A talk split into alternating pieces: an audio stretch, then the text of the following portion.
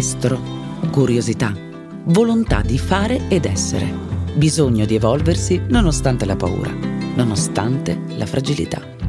L'essere umano è questo e al tempo stesso molto, molto di più.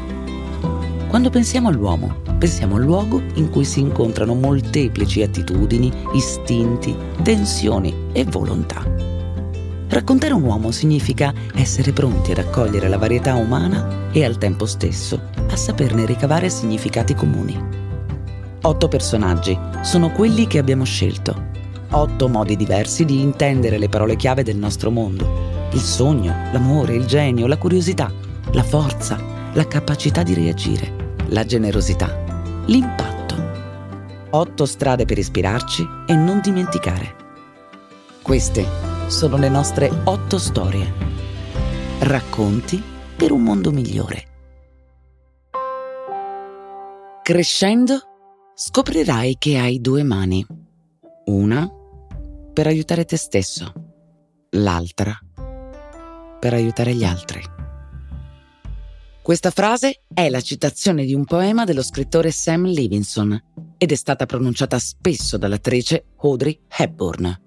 E no, non in uno dei suoi celebri film, ma nelle tante occasioni in cui si è battuta per i diritti dei popoli in difficoltà. Un suo lato meno conosciuto questo, che ogni giorno è di ispirazione per Andrea Paolillo, direttore medico Italia di Merck, azienda scientifica e tecnologica leader in healthcare, life science ed electronics con oltre 350 anni di storia.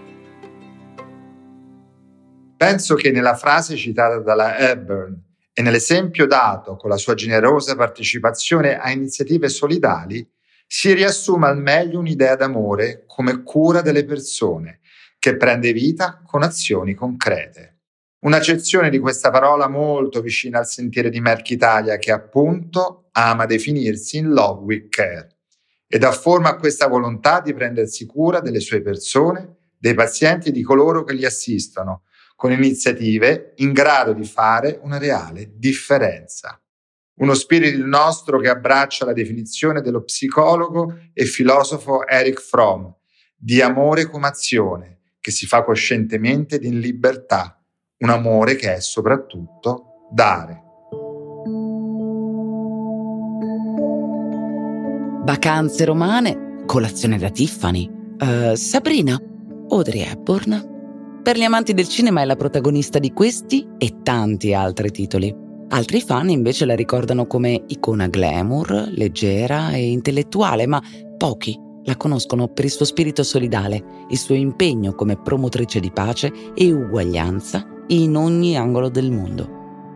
La svolta avviene negli anni Ottanta, dopo una pausa dalle scene, ma questa attitudine altruista e gentile che la conduce a cambiare vita viene seminata quando ancora una bambina di salute cagionevole, al termine della Seconda Guerra Mondiale. A quei tempi Audrey vive in Olanda, nazione che ha particolarmente sofferto le condizioni dovute al conflitto.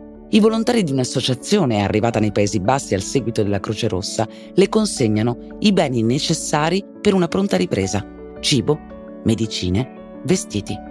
Questa associazione diventerà ben presto l'UNICEF e lei quel gesto non lo dimenticherà mai. Più in generale, l'amore ricevuto, sia da chi l'ha aiutata che chi l'ha ammirata al cinema, Audrey decide di restituirlo, anzi di indirizzarlo verso temi delicati, troppo spesso ignorati. Ed è questo tipo di amore, di cura per le persone, che ispira ogni giorno la dottoressa Cinzia Sacchetti.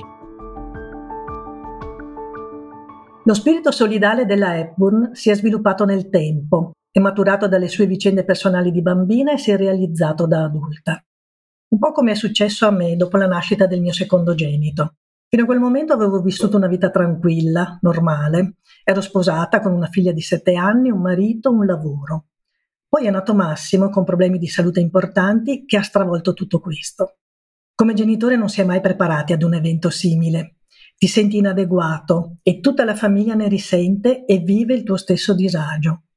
I primi tempi sono stati veramente difficili da superare per tutti noi, tra mille ricoveri in ospedale, la ricerca di ulteriori accertamenti, della diagnosi, si va veramente in tilt. Però io non mi sono data per vinta. Ho lottato per la salute di mio figlio, non ho ceduto allo sconforto e anche se con fatica ho cercato di far pace con me stessa e di riprendere in mano le redini della mia vita. Perché anche se diversa da quella di prima, da quella che avevo immaginato, era pur sempre la mia vita e quella della mia famiglia. Per cui ho preferito scegliere un'alternativa a quella di mamma casalinga frustrata e ho pensato che la mia esperienza personale potevo metterla a disposizione di altri genitori per aiutarli a superare quel dolore della diagnosi del lungo percorso terapeutico che io conoscevo così bene e che sapevo che anche loro, come me, avrebbero dovuto intraprendere. La svolta decisiva è stata determinata dalla conoscenza di altri genitori nel 1993, quindi 30 anni fa in ospedale, che avevano la mia stessa esigenza, quella di prenderci cura nel miglior modo possibile dei nostri figli. E così assieme decidemmo di fondare un'associazione per aiutarci reciprocamente. Nacque così AFADOC, l'Associazione Famiglie di Soggetti con Deficit dell'ormone della crescita e altre patologie rare, oggi riconosciuta a livello nazionale ed internazionale, che riunisce davvero tante famiglie. Attraverso AFADOC anch'io ho scoperto di avere due mani, una per aiutare me stessa e l'altra per aiutare gli altri, e ho sperimentato che il semplice gesto del dare può diventare un moltiplicatore del ricevere. La prima volta che la Eborn riceve un aiuto importante, addirittura vitale, è negli anni 40 e ciò che le viene donato è la libertà. La libertà, come raccontato più volte, per lei ha il profumo del tabacco dei soldati inglesi entrati in Belgio dopo la resa tedesca. Per i bambini delle zone sensibili del mondo, invece, a volte la libertà ha il sentore della benzina, quella delle macchine che portano i viveri, altre la trasparenza dell'acqua finalmente potabile. Qualunque odore sia, resta che portare la libertà diventa per Audrey una missione fondamentale nella vita. Qualcosa che non può essere barattato con alcun ruolo sul grande schermo, con nessuna pellicola. Non ci sono registi a darle indicazioni questa volta, c'è solo l'UNICEF, che la nomina Goodwill Ambassador, ambasciatrice di buona volontà. E tanto basta per intraprendere una strada fatta di amore e consapevolezza.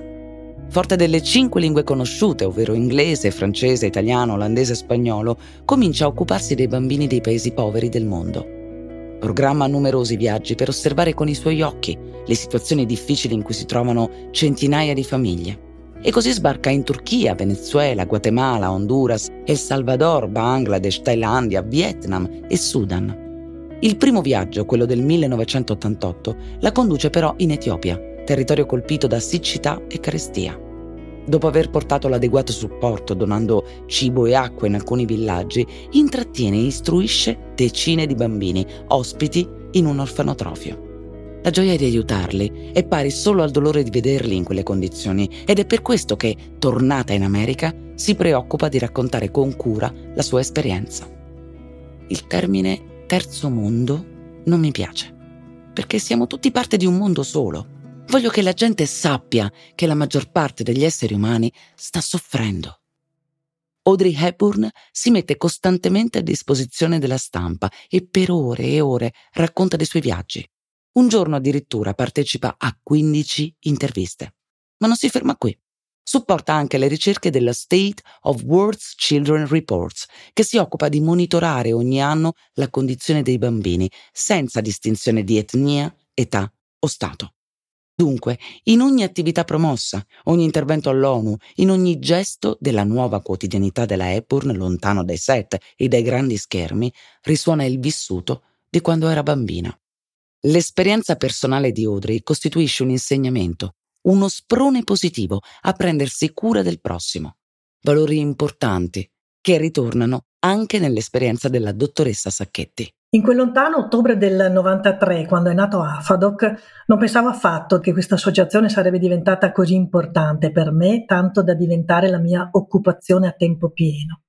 Eppure se oggi sono ancora qui in qualità di presidente di AFADOC è proprio per la mia esperienza personale, che mi è stata di sprone per prendermi cura del prossimo. Il fatto di aver avuto un bambino con problemi di salute mi permette di capire bene quali sono gli stati d'animo dei genitori che si avvicinano ad AFADOC in cerca di aiuto, di una parola di conforto, di incoraggiamento. Perché la malattia ti isola, ti fa perdere il lavoro, a volte anche gli amici. Ma invece di chiuderci in noi stessi, di rintanarci tra le mura domestiche, a crogiolarci nel proprio dolore, cosa che forse in un primo momento ho fatto anch'io, bisogna invece trovare la forza di reagire. E questa forza io cerco di metterla in pratica tutti i giorni quando accolgo le nuove famiglie che chiamano o scrivono per avere informazioni, per avere supporto morale, supporto psicologico. Lavoro con la stessa passione e lo stesso entusiasmo che avevo 30 anni fa, perché occuparmi degli altri mi arricchisce giorno dopo giorno come persona e mi fa stare bene. E come dico sempre ai miei associati, anche perché considero Afadoc la mia grande famiglia. Anche se oggi Massimo è ormai un uomo e non fa più terapie, io continuo a lavorare a tempo pieno per questa associazione proprio per questi motivi. Perché essere di aiuto a tante mamme, a tanti papà, quando ricevono una diagnosi di malattia rara del proprio figlio, perché aiutare bambini e adolescenti a superare i disagi di una terapia lunga e faticosa è diventato il mio modo di vivere, di cui non riesco più a fare a meno. Certo non posso cambiare le condizioni di queste persone, magari potessi farlo, ma posso aiutarle a conviverci, posso fare un pezzetto di strada assieme a loro, posso accompagnare i loro bambini nel percorso terapeutico, organizzare per loro momenti di condivisione importanti, come ad esempio il campo scuola in estate. Insieme ci si incoraggia e si riescono a superare tanti ostacoli. Insieme ci si prende davvero cura uno dell'altra. E io questo l'ho imparato da molto tempo. L'ultimo viaggio di Audrey in missione umanitaria è, a suo modo, anche il più difficile. In Somalia la situazione è apocalittica. Lei stessa racconterà al ritorno: ci sono tombe ovunque. Lungo la strada, sulle rive dei fiumi, vicino ad ogni campo ci sono tombe ovunque. Una specie di sospiro addolorato nel constatare una realtà atroce. E tuttavia in quel sospiro non esiste un'ombra di rassegnazione perché se l'amore non basta a cancellare l'accaduto, resta la cura necessaria per costruire un mondo migliore, l'unica via possibile in mezzo a tanto dolore. L'amore è l'unico faro che abbiamo per non dimenticare mai quanto, nonostante tutto, la vita sia un bene straordinario e da difendere. La vita è un'avventura straordinaria, un percorso ricco di doni e bellezza, ma anche di prove da affrontare. In questo viaggio spesso imprevedibile Merck si impegna a offrire soluzioni che aiutino a superare sfide particolarmente gravose. Ci impegniamo incessantemente a combattere patologie severe che minacciano la salute e la qualità della vita delle persone. Lo facciamo attraverso lo sviluppo di farmaci all'avanguardia, ma non solo ci prendiamo cura dei pazienti e delle persone che li assistono ogni giorno, anche sviluppando soluzioni oltre il farmaco e proponendo iniziative di prevenzione ed educazione alla salute. Siamo un'azienda in love with care e questo è il nostro contributo per un mondo migliore. È impresa ardua scegliere quale delle due Audrey sia più luminosa, la diva eterea del grande schermo o la donna, generosa, che ha speso se stessa e il suo amore per i più sfortunati, lasciando una luce in questo mondo. Ecco, se lo chiedessimo a Emma Ferrer, nipote della magnifica Audrey Hepburn, non avrebbe dubbi. Di quella nonna mai conosciuta, lei ha ereditato più di tutti la sensibilità per i deboli del mondo. Ed è lei che porta ancora oggi avanti quella missione. Lei che prosegue la strada che unisce tutti i bambini del mondo. Lei che fa brillare ancora quella luce che può ispirare anche noi.